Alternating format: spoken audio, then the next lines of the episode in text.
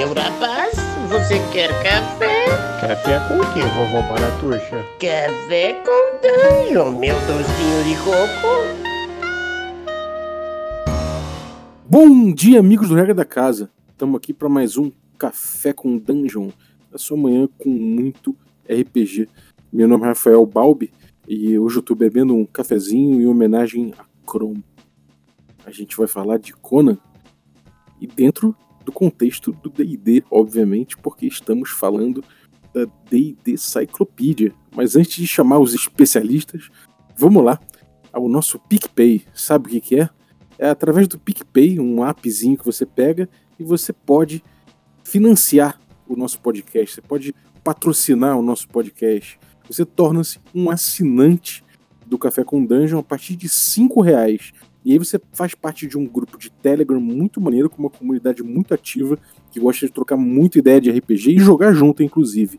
Então, cara, se você quer se juntar a essas 100 pessoas aí que estão curtindo essa, essa comunidade, picpay.me barra café com dungeon e concorra ainda a sorteios. Mas vamos lá, sem mais delongas, vamos lá. Brave Sword, GG, a coluna é sua.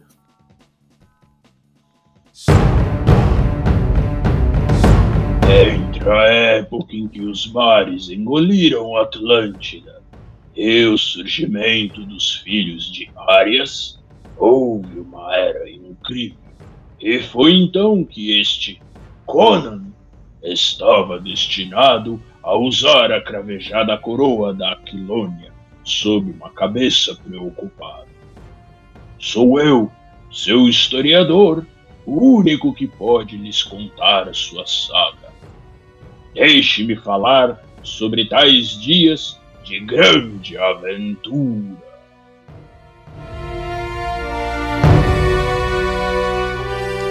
Ô louco! Nosso mago virou historiador de Conan. Que, que já não tem mais limite esse menino. Bom dia, amigos deidesistas! Fala aí, Brave! Fala pessoal, bom dia. Bom dia, Balbi, Sembi. Como é que vocês estão? Tudo bem? Tranquilidade. muito bom. É aquela introduçãozinha do. A introduçãozinha da trilha sonora do Conan. Muito legal. E do filme, né? Eu já, Quem nunca jogou RPG com essa trilha, acho que tá jogando errado. É verdade. eu já imaginei ela tocando aqui. Tan, tan, tan. É verdade. E aí, tudo bem com vocês, galera? Hoje a gente vai falar do Conan dentro do contexto D&D. Se você não sabe, sim, Conan já foi cenário em D&D, em curta passagem. na verdade, em AD&D, mas assim, ele foi muito importante na, na, na, referência da história, a gente vai falar disso. Mas antes, Balbi e Brave, eu quero rapidinho comentar com vocês. Hoje é quinta-feira, podcast, se Deus quiser, tá indo no ar, dia 18, e começa o D&D Live. Vocês estão por dentro aí do D&D Live 2020? É, eu vi que vazou, né? Parece que um dia antes vazou a, a, o resultado, a nova storyline, né? Então parece que vai ser em Icewind Dale. A aventura vai ser, vai estar centrada em torno da de Auril, que é a deusa do frio de Forgotten, né? É, com bastante coisa, bastante regra, é, ambientação nesse, nesse cenário mais gélido, né? É, ártico, frio. E um ponto interessante que parece que a storyline não vai estar no, no depois, né, do, do segundo, do Second Sundering vai estar no meio, exatamente na época que estava rolando a, a, as loucuras, né? até antes, inclusive, da, da, quarta edição. E isso é uma, é uma mudança interessante, porque mostra que os caras podem, por que não, voltar também e narrar histórias naquele período de 100 anos entre a segunda e a terceira edição, que ficaram meio que uma lacuna, né? Foi pouco explorado pelos romances. O que vocês acharam? Brave, eu acredito que é 1450. Eu até tinha lido errado 1350. 1450 bota ele um mais no finzinho da da Spell Plague, um pouquinho antes do Sundering, porque a Legacy of Crystal Shard, que já é no Sunder, é 1485. Então. Ele Exato. Pega, ele pega esse fio, fin, fio, finzinho da Spell Plague. Eu curti, cara. Achei, achei legal. Eu curto pra caramba, porque eu, eu joguei os dois os dois games, né, de PC, tipo, depois de Baldur's Gate, tipo, eu curti, na verdade, mais jogar Icewind. É, eu, foi onde eu vi sem Forgotten, porque eu ficava pegando aqueles pergaminhos que nem ninguém pega e ficava lendo, parava o jogo meia hora. e os, tinha os pergaminhos de história, tá? Eu achei bem legal. O, o evento traz também, tipo, ele tá, eles estão abrindo, porque normalmente esse evento é fechado, então você paga para participar tal. E, e, é em Los Angeles, né? Dessa vez, como, obviamente, por, por, pela, pela, pela questão de distanciamento social, está sendo feito online, eles estão abrindo essas mesas online. Infelizmente, dessa vez só em inglês e espanhol. Eu peguei uma mesa em espanhol para jogar. E, e, vamos ver, né? Tem também, tipo, os famosos aí. Tem até, tipo, um, tem uma, uma mesa que é com os produtores do. Eh, os produtores e alguns atores de Game of Thrones. Não sei se vocês viram isso. Sim, muito legal. Muito legal. E aí também promete, promete entregar um cenário, né? Além dessa storyline, um cenário que a gente vai ver o que, o que dá. E já fica o nosso comprometimento de em seguida já falar de Icewind Dale. Com certeza. É legal. Esse é, é o que você falou, Guga. Esse período 1450, né? Ele é exatamente o período que ele não, ele não é tão retratado é, em material de jogo. Né? O Salvatore entra um pouco nessa, nesse período nos romances dele, né? Mas é exatamente na lacuna, né? O final da, da terceira edição é 1385 e a quarta já vai para 1479. Então tem pouca coisa que agora a quinta edição está garimpando e está trazendo um pouco em material de jogo, né? Na, na Avernus teve lá os Hellriders, a história deles, do Segundo Sol e tudo mais, que também era 1400 e alguma coisa, entendeu? Vamos ver como, como, como fica a pegada aí. Isso, exatamente. Mas bacana, fica o registro e a gente aguarde aí, se não no próximo episódio, em breve a gente vai ter Icewind Dale, a gente já tá querendo fazer pro, pro próximo, para pegar a hype aí do Icewind Dale. E... Com certeza, mas, mas vamos pro assunto, né? Vamos pro assunto. GG, me fala aí. GG, o, o Bob também, se, se, que é, um, que é um, um apaixonado pelas coisas antigas de DD. Como que era essa paixão Gary Gygax, Crush, Robert Howard? Cara, eu posso dizer que, tipo, tá no Appendix N e talvez seja um dos, uma, é, uma das obras mais relevantes, né? O, o, tudo que é relativo ao Conan pro D&D, né? Uma influência básica do D&D, a Conan tem, é inegável. Por mais que você não jogue exatamente com, com um cara igual o Conan, e, enfim, é uma influência muito clara, né? É, eu vou até além. O, o Gygax, quando novo, na, na biografia dele, é, na, nos livros agora tem saído muito livro, muito, muita bibliografia da história do D&D e da história dele, né, pessoal. Ele era um cara que adorava essa mitologia, né, o, o Howard, né, o, o Leiber, uh, o Lankmar, é, essa fantasia mais suja, né, que a gente até já falou em alguns outros episódios. É, ele gostava muito mais desse modelo de fantasia do que do modelo Senhor dos Anéis, né? Sim. É, do Senhor dos Anéis eu acho que é mais o Hobbit mesmo, mas ele gosta dessa coisa mais Sword and Sorcery e mais mundão, talvez, né? Talvez isso tenha influenciado o D&D de forma geral, mais, mais de forma mais pesada do que o Tolkien. É, dizem Exatamente. as más línguas, Balbi, que como você diz, o, famoso mercado, né? Que ele só se rendeu aí a, tipo, a referenciar Senhor dos Anéis porque, tipo, era meio a onda do público na época ali, né? Sim, sim. É, e, e tem aquela coisa do, do, do, do, pequenino, né? O Hobbit, que aí virou Hoffling, porque teve Heflin, porque teve processo e tudo mais, né? Mas, enfim, eu acho que a influência é inegável que tá ali. Eu acho que todo mundo foi influenciado pelo Tolkien é, de certa forma, né, cara? Não tem como negar, mas, pô, eu acho que essa. Se você, se você catar, como fez a Goodman Games lá, você catar as influências do DD na literatura do Appendix N, você vai encontrar. Tem um, um podcast muito bom, um gringo, chamado Appendix N Book Club, que todo episódio eles pegam um livro do Appendix N para destrinchar, e o Conan, obviamente, é um deles. E eu não sei vocês, eu fui descobrir que Conan era livro muito depois, porque eu sempre achei que Conan pra mim era graphic novel, era gibi, cara. Eu sempre consumia Conan de gibi. depois que eu fui ler conta do Conan, e vou, não vou mentir pra vocês, eu ainda prefiro o gibi. Mas, é, mas cara, tipo, é, acho que tipo, toda essa. Um retratado, né? É, é bem interessante. E, e Brave, É, o, o Gygax era aquele nerd de Conan que, inclusive, reclamava de filme, né? E a gente tá falando do filme do Schwarzenegger, não essas merda de hoje. Sim, sim, total.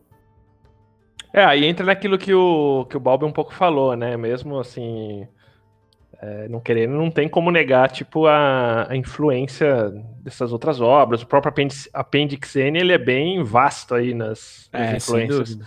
Até Sem porque, assim, de- dele é mais assim, tipo, ele tenta abarcar aí vários contextos, não só o Sword and Sorcery, acho que o Gygax é bem nessa pegada do Sword and Sorcery, Sim. mas ele tenta abarcar aí outros, outros contextos. Mas, cara, assim, o Gygax, através aí do, do- dos designers tal, ele não esperou muito para lançar um- alguma coisa referente a, ao Conan, cara. Já trouxe, assim, para quem não conhece o Conan, eu, como o Brave falou aí na, na introdução, né? Conan ele se passa como se fosse numa terra, né, Brave?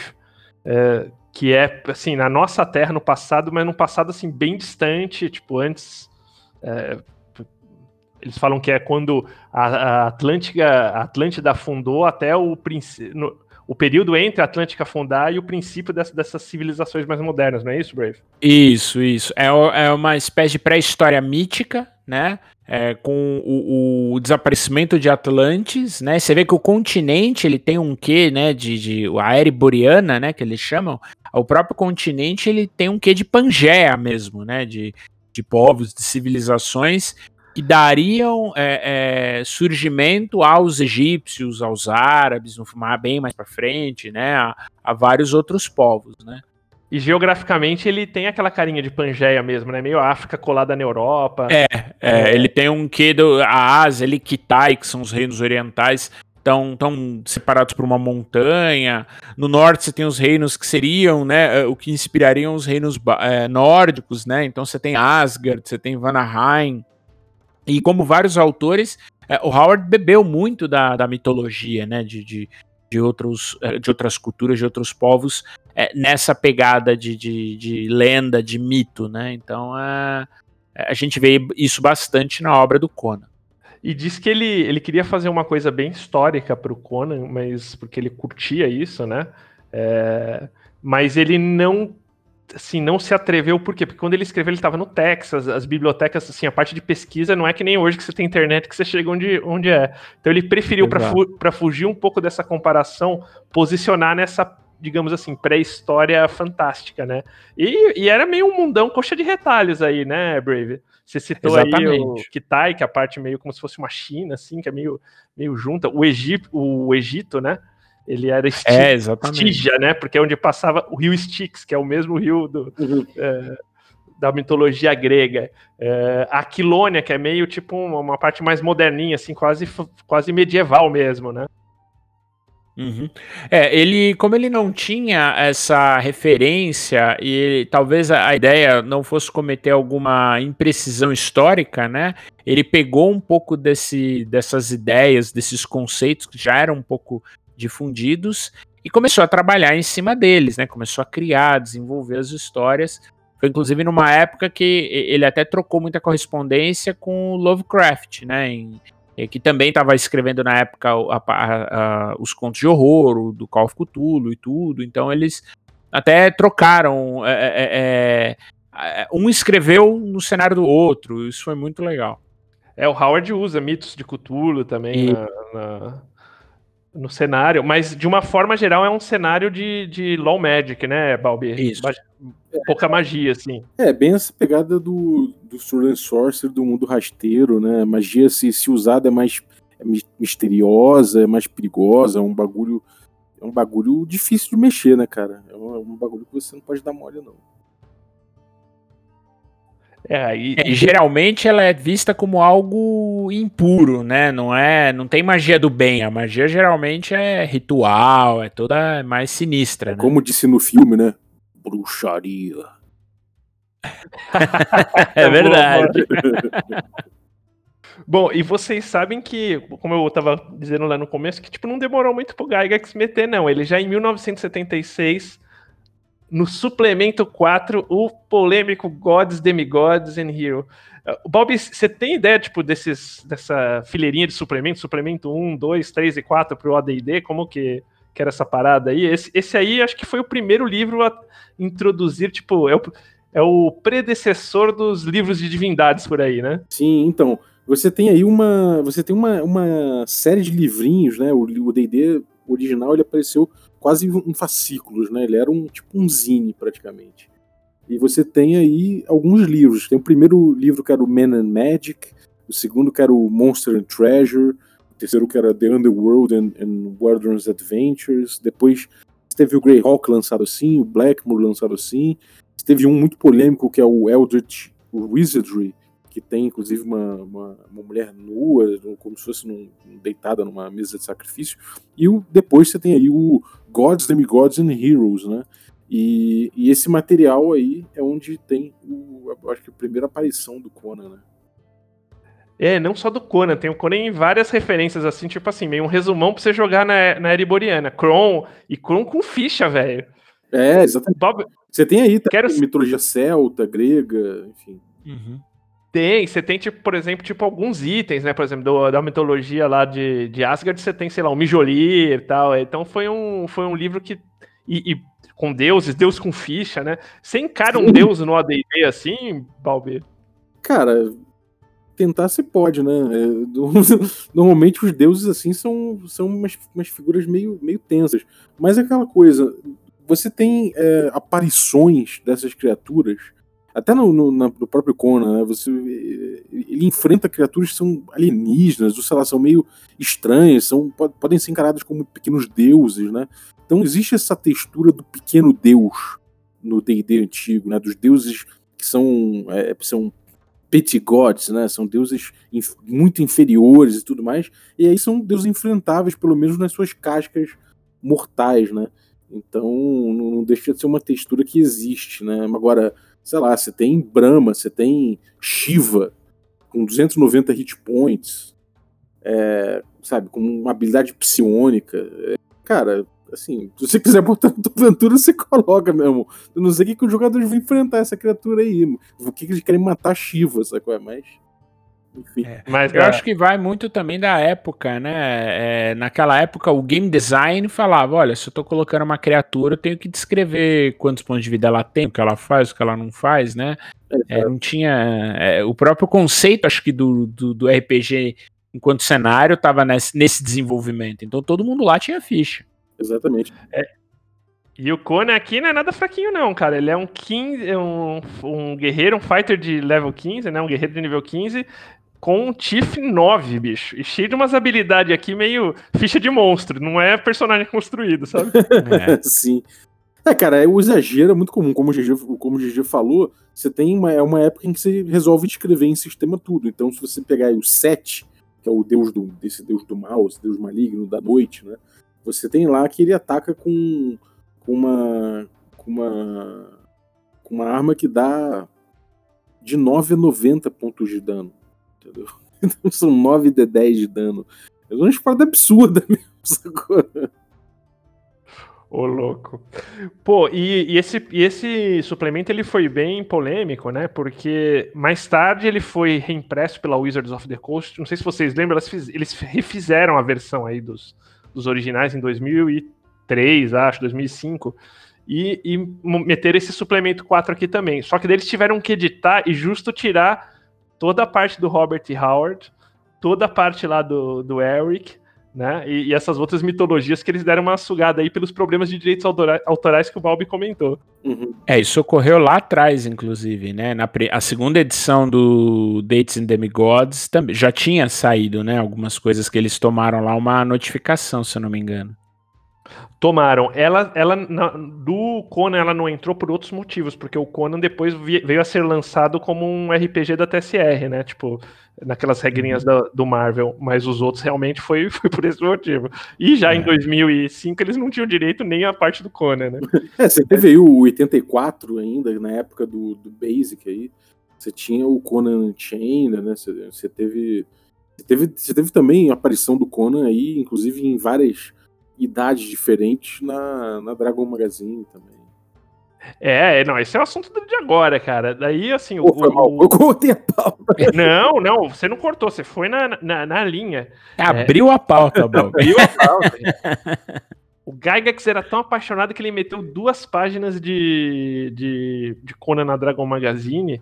E é bem legal, porque você tem ali a ficha. Isso já no ADD, né? Já não é mais o ODD.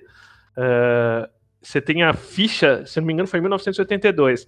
Você tem a ficha do Conan em várias faixas de idade, porque o Conan não era meio aquele herói que ele só é retratado, tipo, novo, né? Ele é retratado aí quase que, tipo, até a velhiçaça dele, né? E aí você ia variando, tipo, os níveis de fighter, de chief, de... É bem interessante, para quem quiser... Os tá atributos, né, Guga? Os atributos, né? Dragon 36, daí, claro, né, Balbi? Entrou a D&D, o que, que eles meteram no Conan? Poder psionico, tipo, latente.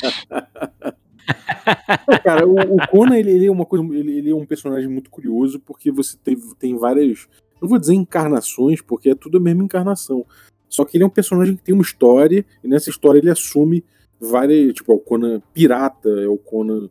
Enfim, você tem o Conan que luta em arena, você tem, você tem vários Conans diferentes, né?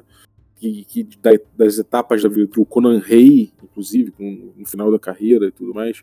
Então é difícil às vezes você falar, por que, que é o, o, Conan pirata ele é o quê? Ele é mais Tiff? Ou ele é mais é. fighter? É. Ou ele é. O que, que, que ele é? Então uhum. acho que isso aí que dá essas encarnações diferentes para tentar traduzir ele no sistema, né? Ó, e ó, fechando o nosso, o nosso nossa sessão ODD de Conan, AD&D, fica o desafio aí pro Balbi fazer a ficha do Conan no Caves and Axes. Boa ideia, tô precisando de um processinho. Mas daí você chama ele de Nonan. Boa, eu vou chamar de Nada, Nonan. pode é, pode falar né? que tá na. tá em. É, como é que é? Em domínio público. Boa. Tá aí o advogado para te defender. Pois é. Mas vocês sabem que tem um negócio curioso, né? Nos, nos dois suplementos, né? O Conan Unchained e o Conan Against Darkness, que são de 1984, ou seja, via de regra, né? O Gary Gygax ainda estava na TSR. É, vocês sabiam que não foi ele que escreveu, ou ele não teve envolvimento com esses suplementos? Ah, é? É. O Conan Unchained, que foi o primeiro que saiu, né? É, os dois, esses dois suplementos são uma aventura pra, de nível alto para personagens de nível 10 a 14. O Conan Unchained, quem escreveu foi o David Cook. E o Conan Against Darkness foi. Quer ver? Vou pegar aqui. O Ken Rolston. Ah, maneiro. Então não. E você olha na, na, no livro, não tem nenhuma referência direta do, do, do Gygax no, no cenário. É curioso isso, né? Uhum. Ele não deve ter gostado, porque saiu na capa o Schwarzenegger nas duas, né? Pois é, pois é, você vê. E ele não gostou do filme, então imagina, né? Realiza. Mas ali não tinha muito, né, cara? Quando deu uma estourada de filme e tal, e tipo, e a TSR tava numa pegada nessa época de de adaptar obra, assim, pegar tipo a, a, a, essas, essas, franquias e transformar em RPG. Eu outro dia descobri que eles fizeram um RPG do 2010, cara, lá sabe do do filme lá, 2010. Sério? Né? Legal, sério, cara, sério, não sabia cara. não. É, os caras, meu, saíram na louca. E acho que eles estavam. O Conan nessa época tava com a Marvel também, já pegaram meio de batelada, né? Tipo, tanto que eles usaram até. Depois foram lançar, depois desses dois livros, foram lançar em 85 um RPG do Conan, que alguns dizem que é o melhor RPG de Conan já lançado. Tinha as regras do Marvel Super Heroes da TSR. Mas voltando aí nesse Conan Unchained, ele tem uns detalhes bem interessantes, cara. Ele, como o Bray falou, era uma aventura. Essa aventura retrata o Conan mais novo, né? É uma versão do Conan mais novo. Uh, a ideia é ser, como o Bray falou, de 10 a 14, mas assim, traz os personagens. Então, tipo, o Conan, a, a, aquela loira que ele gosta lá, Valéria, né? Valéria. Valéria. E, e dois outros que que não tem referências nos contos do, do Howard, e sim no, nos quadrinhos. Uh, e aí, cara, o que que rola? Ela foi precursora de uma série de coisas interessantes. Por exemplo, eles, a estrutura dela como aventura, ele, ele traz os plot encounters. Ele, ele é dividido em três: nos plot encounters, nos, nos encontros assim, tipo, aleatórios, né? E outros de, de RP. Então ele separa isso. E é assim, tipo, é uma das primeiras aventuras nesse estilo mais dirigido para a história, né? Uhum. E junto Legal. com isso, e junto com isso ele traz algumas outras regras. Você, é, por exemplo, tipo, trazem pela primeira vez o conceito dos Hero Points, que são os pontos de sorte. Aqui tá Isso. colocado como pontos de sorte. né? Lucky Points, né? Você lembra como isso funcionava, Braves?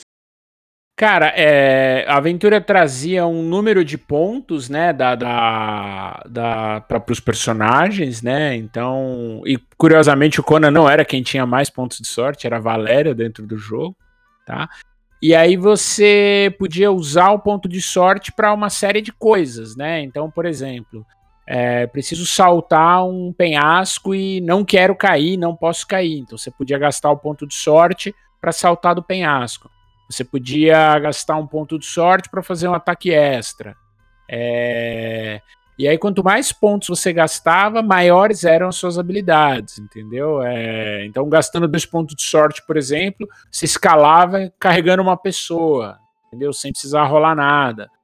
É, Você podia até gastar, quer ver, com três pontos de sorte, é, você podia fazer uma, uma ação heróica, né? Que ele descrevia dentro do cenário. Então, era, era uma temática muito interessante que não, não me recordo de ver nenhum outro suplemento do AD&D até então. Uhum. É, muita, muita gente acha que é o precursor do Action Point esse aí. né? É, exato. E, e também para assim, caracterizar a eles trouxeram os Fear Checks, famosos Fear Checks que a gente vai ver depois em Ravenloft, é, de um jeito bem interessante. Era um cálculo, cada criatura tinha um Fear Check. é, que, que que fazia? Você multiplicava pelo seu valor de Wisdom. Se você via, sei lá, tipo, um- qualquer coisa fora do comum, Homem-Serpente, que tipo, no AD&D, vamos atacar, pá! Ou, na verdade, no, no, no- e no AD&D, vamos correr, vamos correr. Ali, tipo, você jogava esse Fear Check e fazia essa multiplicação e ia dar lá um valor percentual. Você tinha que tirar um número é, é, menor que aquele valor. Uhum. Então, se você não tirasse daí, você, você tinha os efeitos de Fear e tal, né? Que, que foram bem interessantes. E, pra quem fala, tipo, de. de- dos nossos, do- dos nossos famosos, das famosas curas aí, principalmente pós-quarta edição, né? Short rest e tal como recupera. No AD&D Conan tinha uma regra específica de healing, né? De, de cura, né, Brave?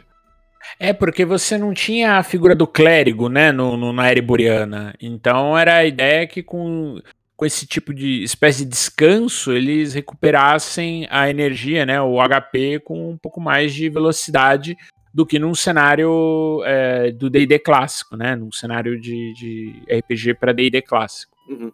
Uma coisa curiosa disso tudo aí é que a gente vê qual a diferença entre você ter um, um jogo que é influenciado por uma literatura e um jogo que pretende emular uma literatura, né? Então, É. tipo, como eles querem trazer o Conan, não necessariamente um jogo influenciado pelo Conan, eles querem trazer o Conan, eles têm que se permitir que ele seja o, que, os jogadores jogam com heróis do nível do Conan, né? Então ele precisa ter esses pontos de drama, por exemplo, que é a sorte, para ele poder o jogador ter um pouco na mão, um pouco mais de controle, né, dos feitos do herói dele. Ele precisa ter um pouco mais de hit point para sobreviver, porque afinal de contas ele tá ali emulando uma história, né? Então isso aí já é, mesmo que seja de 84 aí, os primeiros as primeiras aparições aí mais de produto do Conan mesmo, você já tem essa preocupação, né? Então dá para ver a diferença de game design do momento que você é influenciado e pro outro que você quer emular, né? Não, acho que isso que você disse é, é, assim, é super, super, super bacana, né? Porque hoje você vê muito essa questão do do do do D&D, principalmente quinta edição, ele tem mais essa pegada, acho que de, de emular, né? É, é, Balbi, tipo, de trazer mais essa referência da literatura, de jogar a base, essa, essa, essa autorreferência de D&D, e menos como, por exemplo, as, as, as versões mais antigas que, que eu acho que tem, assim, uma pegada mais, mais do Sword and Sorcery é, conceito, e não tanto tipo de você emular uma obra XYZ, né? É, o D&D moderno ele é um pouco mais autorreferencial, por assim dizer, né? É, então ele, ele, ele tá até, ele tem novas, ele tem novas é, influências literárias que eu acho que são, são claras assim, mas ele já, é- ele já tem essa coisa do autorreferencial, né? Ele, ele, ele talvez ele emule si mesmo, né? É uma coisa um pouco curiosa de pensar, mas que eu acho que faz todo sentido. Ele, ele, ele é um jogo que ele já tem as influências dele bem trabalhadas e ele tem alguma, ele tem uma coisa ou outra para emular, mas ele acaba trazendo muito de si mesmo, de retrabalhar os seus elementos né, de se entender como jogo. É, eu acho, eu vou até além, Balbi, desse conceito. Ele deixa de emular e ele passa a ser a referência, ele passa a ser emulado. É. Você tem jogos de computadores, né? O, próprio World of Warcraft, por exemplo, os, os criadores se basearam muito na, na no D&D, né? Então ele deixa de ser a, a, deixa de referenciar outras obras e passa ele a ser a referência. Exatamente. Pô, e um lance também bem interessante, depois do, do Unchained, eles ainda em 84 soltaram aí o Conan Into the Darkness, né, que já é um Conan meio Conan Rei, né, Uh, ambas têm muito base, assim, tipo, de mais inimigos humanos, né? Não tão, tipo, é, goblins, essas coisas não. Uh, mas no fim delas, e sempre com os fear checks malucos lá. A segunda é que ele enfrenta o Tetchamon, que é meio um inimigo meio clássico do Conan, que tem umas paradas, que é meio um magão mal, assim, né? Uh, que tem umas paradas mais, mais estranhas, né? É, ele é meio que um nêmese dele, né? Um, um feiticeirão lá, com, com, com, com serpentes e tudo, meio meio diabólico, assim. Bem vilãozão mesmo, né? E daí depois, cara, é... depois de 84, é, acho que eles não, fez muito sucesso essas aventuras. Hoje elas são bem raras, porque você não consegue nem ela print on demand, já que é, eles não têm mais o direito, então acho que eles não podem mais, mais se você entra na, na Games Guild, você não acha elas. Então elas são bem raras. É, mas parece que não fez tanto sucesso, ou eles, assim, viram que o AD&D em si não trazia muito a experiência que eles queriam passar, isso que o Balbo falou, tipo, alguma coisa para você é, emular aí uma, uma literatura, e fizeram o, em 1985 o RPG do Conan mesmo, que é, como a gente comentou, era bem baseado aí nos no RPG da Marvel, que era bem legal, inclusive, o RPG da Marvel. Não sei se vocês tiveram a oportunidade de jogar esse ou do Conan. Eu tive, é, infelizmente, infelizmente não tenho mais. Mas, porra, era muito doido. Era aquela tabela, né, no, no, na trás do livro, pra você ver o, o clássico que você conseguir de sucesso, muito doido. Era, era um com né? porcentagem, né? né? É, isso que eu ia falar. Era, você jogava o D100 de porcentagem para as habilidades, para os testes. Sim. Era, era um jogo maneiro, cara, até. E ainda nessa pegada, eles depois veio, além dos filmes do Conan, veio o filme da Red Sonja, que aqui no Brasil saiu com outro nome, saiu Guerreiros de Fogo, mais enfocado no Schwarzenegger, porque o Schwarzenegger, ele não é o Conan no filme, parece, mas não é. E a, e a principal é a Red Sonja, que é o, o Sônia, né? Que é tipo uma, uma Conan, né? a, a versão feminina do Conan. E ela é contemporânea do Conan, se eu não me engano, na, nessa parte da Ereboriana também e tal. É, e foi, e foi feita uma aventura da Red Sonja também.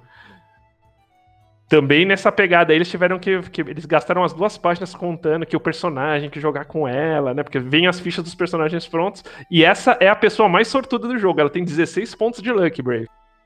é, você vê? a sorte virou dessa vez. Só que você sabe que é o que eles gastam aqui duas páginas para falar assim qual era o voto da, da Red Sonja. Qual? ela, assim, ela só poderia é, se relacionar com um homem que a derrotasse em combate. Você não oh. lembra desse filme, Guerreiros de Fogo? Eu lembro vagamente, cara, quando você falou do, do, do nome, assim, mas eu não lembro da, da, do enredo, enfim, era... Embora eu curtisse pra caralho esse tipo de filme, não, não me recordo de, de tudo, assim. Pois é, cara, mas também foi mal a última passagem do AD&D aí pela Ereboriana acabou que foi com essa com a Red Sonja. E o, perguntaria para vocês, vocês veem é, a influência do Conan na classe do Bárbaro? Brave, começa aí. Ah, com certeza. Você vê que o, o, o próprio Gygax, durante as matérias, né, a Dragon Magazine era um bom laboratório. Eu acho até, eu acho a gente, eu sinto um pouco de falta desse laboratório hoje apesar da gente ter o Nerd da Arcana, não sei, eu acho que é, é, é a, a Dragon Magazine ele tinha, ela tinha mais abertura para você fazer esse tipo de experimentação. Como o Gygax era um cara que, meu, era o dentro. Ele era o sistema, né? O, o coração do, do, do ADD na ocasião, então ele fazia todo e qualquer tipo de experimento. Então você, te, você teve alguns projetos de classe, de bárbaro, de, de tentar criar como a gente falou, o Conan ele é o quê? Ele é um guerreiro, mas ele também tem um quê de ladrão, mas ele também é um cara resistente, é um cara, entendeu? Então você teve alguns movimentos é, para tentar cri criar uma classe bárbaro que foram consolidados é, no Nerd Arcana, que foi o é o D&D 1,5, né? O suplemento que trouxe a classe nova, a raça nova, uma série de, de novidades para a primeira edição salvou a D&D na ocasião, tava passando por uma crise financeira aí bem grande. A D&D 1, né? Isso é a D&D 1 é a D&D, ponto, né? O, isso é 1985. Ele ainda um isso. pouquinho antes, na Dragon 63, 63, lançou. Porque em 85, como o Brave falou, saiu como classe, classe mesmo. Na Dragon 63, um pouquinho antes, ele lançou tipo como uma subclasse do guerreiro. Porque tinha essas subclasses no, no, no ADD, né, Balbi? Sim, sim. É, isso é era, um, era, um, era, um, era um clássico, né? Virou um clássico. Então, se consolidou ali. Muita gente, é, como esse suplemento saiu em 85, muitos é, viram, assim, nesses dois suplementos de Conan, algumas características ali, tipo, que eles colocaram, é, é e nesse ensaio também do, do, do Gygax nas revistas anteriores, eles identificaram aí essas habilidades que depois vieram a ser as habilidades é, do bárbaro em si, né? É, que é resistência à magia, umas paradinhas dessas assim que. Que é importante, né, cara? Ele vai... E tem uma coisa que eu acho que sempre foi uma questão aí do bárbaro, que foi essa coisa dele lutar, às vezes, de tanga, né? E ser tão eficiente quanto um cara de full plate. Isso é uma é, coisa que eu acho que talvez tenha sido é, melhor tratado agora, né? Não, total, total. É, o Rage, né? Essa parte meio. Uhum. É, Agora, o que é engraçado é que o Conan, né, tipo assim, como personagem, ele é, assim, ele, é, ele tem meio essa pegada do, do Tiff, que acho que é o Bárbaro, o, o, o Bárbaro mais original. Você pega o Bárbaro do AD&D, ele tem lá, tipo, umas... Ele, ele desarma armadilha, ele, tipo, não é pego surpreso lá naqueles um... Tira um, dois, três de seis, sabe? Tipo, essas, uhum. essas pegadas que o Balbi curte aí, que tem no Caves and Egg. É, sim. É, então, é porque isso aí não, não faz com que o cara seja absolutamente heróico, né? Mas, enfim, permite que ele não se foda tanto, né, caso dê, caso dê problema. é verdade, é verdade. E vocês veriam espaço? Tem um RPG da Mongoose recente de Conan, mas vocês veriam espaço para um, um retorno à Ereboriana aí no DD quinta edição? Ou vocês acham que foge muito assim do que, do que é a literatura de Conan? É, o, o jogo agora é da Modifius, eu acho, né? Aquele sistema 2D20 uhum. que tá saindo. É, cara, o D&D, ele, na minha opinião, a quinta edição, ela, ela funciona bastante em vários cenários. É, o, o, ponto é você tentar é, criar, na minha opinião, as, as características que diferenciam o Conan, o cenário, a era boreana, é, das outras, é, dos outros cenários de D&D, né, que você tem hoje criando aí exatamente as características que, meu, por exemplo, é o que a gente falou, clérigo, vai ter clérigo, não vai, entendeu? Eu acho que o cuidado na hora de você trazer, adaptar o cenário, eu acho que é um cuidado muito semelhante com o cuidado que eles tiveram para trazer para o AD&D, veja, eles não pegaram o, o, cenário, a obra e colocaram as regras e, né, foi aquele é, é, é encaixo, aquele encaixe mais difícil. Eles adaptaram algumas regras, criaram novas regras, ignoraram o que não tinha, por exemplo, clérigo, poder divino, assim. Deuses eram uma, são uma figura presente na era boreana, mas você não tem o sacerdote com magia, com não sei o quê. É algo muito mais oculto, muito mais misterioso. Então eu acho que dá sim para você trazer essa mecânica do, do da quinta edição, do D&D quinta edição, mas na minha opinião você precisa ter um pouco de tailor-made, aí você precisa fazer uma certa é, ter uma habilidade para trazer o cenário, senão ele fica meio. É ou não é Conan, né? Enfim. Não sei o que, que você acha, Balbi. É, eu concordo, cara. Eu concordo contigo nessa aí. Quer dizer, quase sempre, né? A gente sempre concorda. E eu acho que a quinta edição traz umas mecânicas que facilitam essa parte de cura, assim, de você jogar só com o Bárbaro, que é short rest e tal. Quando, Isso. Quando tinha essa pegada de tomar porrada, tipo, não, nunca se machucar, né? Tipo, aquela coisa meio.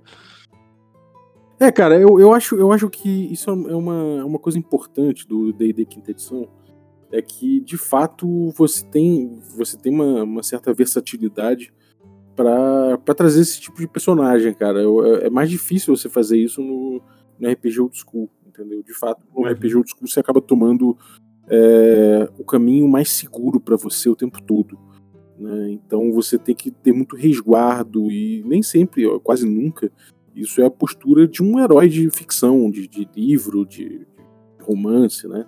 Então a quinta edição ele, ela permite até uma postura mais aberta, mais, mais aventuresca, uma postura mais, às vezes até mais descuidada, mas que é, tem um fim narrativo, sabe? Então eu acho muito interessante. É, a quinta edição, por esse lado, ela, ela, ela, ela faz muito bem isso, né? É mais destemido, né? Você consegue ser mais destemido. É, e sem, e sem fazer uma coisa também que acontece às vezes na terceira edição, é, que é o min-maxing, aquela coisa de falar, cara, eu vou fazer esse personagem aqui, porque ele vai ser muito melhor do que os outros, e os outros são quase injogáveis se for comparar, então esquece, não vou fazer um, é. um bárbaro tipo Conan, porque isso aqui não funciona tão bem, sabe? Claro que dá para fazer bonecagem na quinta edição, mas você não estraga, é uma bonecagem que não chega a estragar as outras classes. Uhum. É, a bonecagem é limitada. É difícil você jogar com uma coisa useless na quinta edição. exatamente, exatamente. Dificilmente você vai ficar de escanteio que nem o bardo da segunda edição do AD&D, sabe? pois o... é. Bom, mas eu vou deixar aqui no link, Balbi, um malucão aí que ele fez o. Ele, eu vou deixar um link para você colocar, que é o... ele fez a adaptação da Ereboriana para a quinta edição.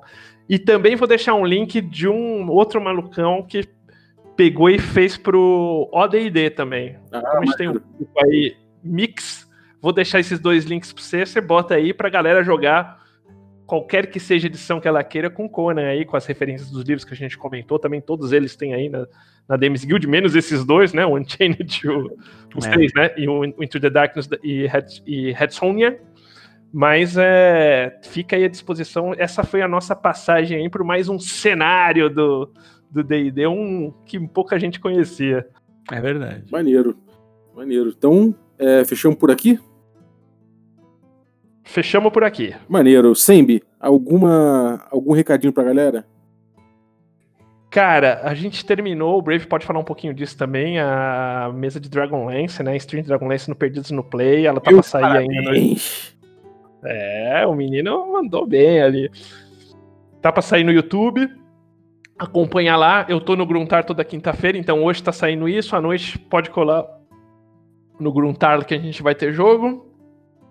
E, cara, siga aí o regra, ajude com o PicPay, porque, pô, dá uma força, dá uma força boa aí, pra gente voltar a ter episódio todo dia, todo, todo dia aí, pelo menos da, da semana, né, Bal? Quase, quase, quase, cara. Muito. Tá chegando. Chegando muito próximo, muito próximo. Legal. Galera, brigadaço aí pela, pela campanha. A gente fez o último episódio, é um episódio especial aí, com três horas e. Acho quase, deu quase quatro horas de duração. Pessoal, a repercussão tem sido super boa.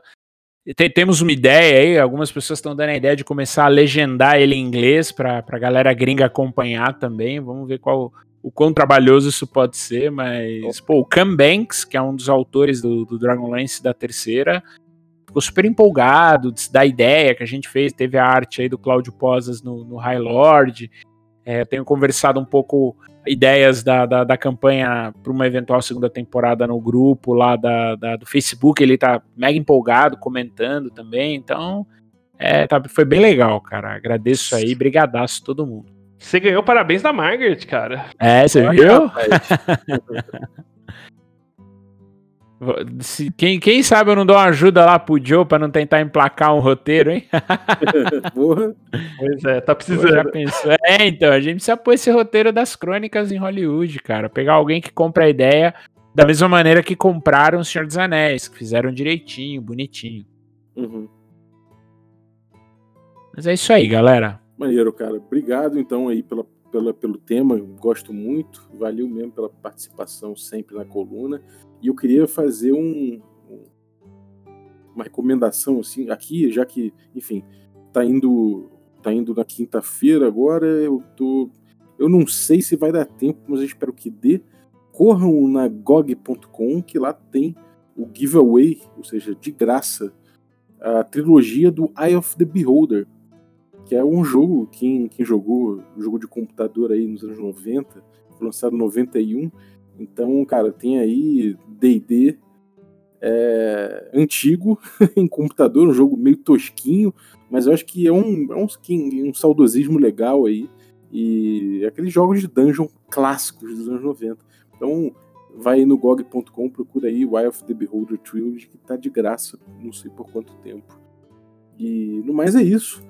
Queria agradecer aí os nossos assinantes que tornam possível o podcast com uma edição profissional, me permitindo ter noites de sono, como não fazia há muito tempo.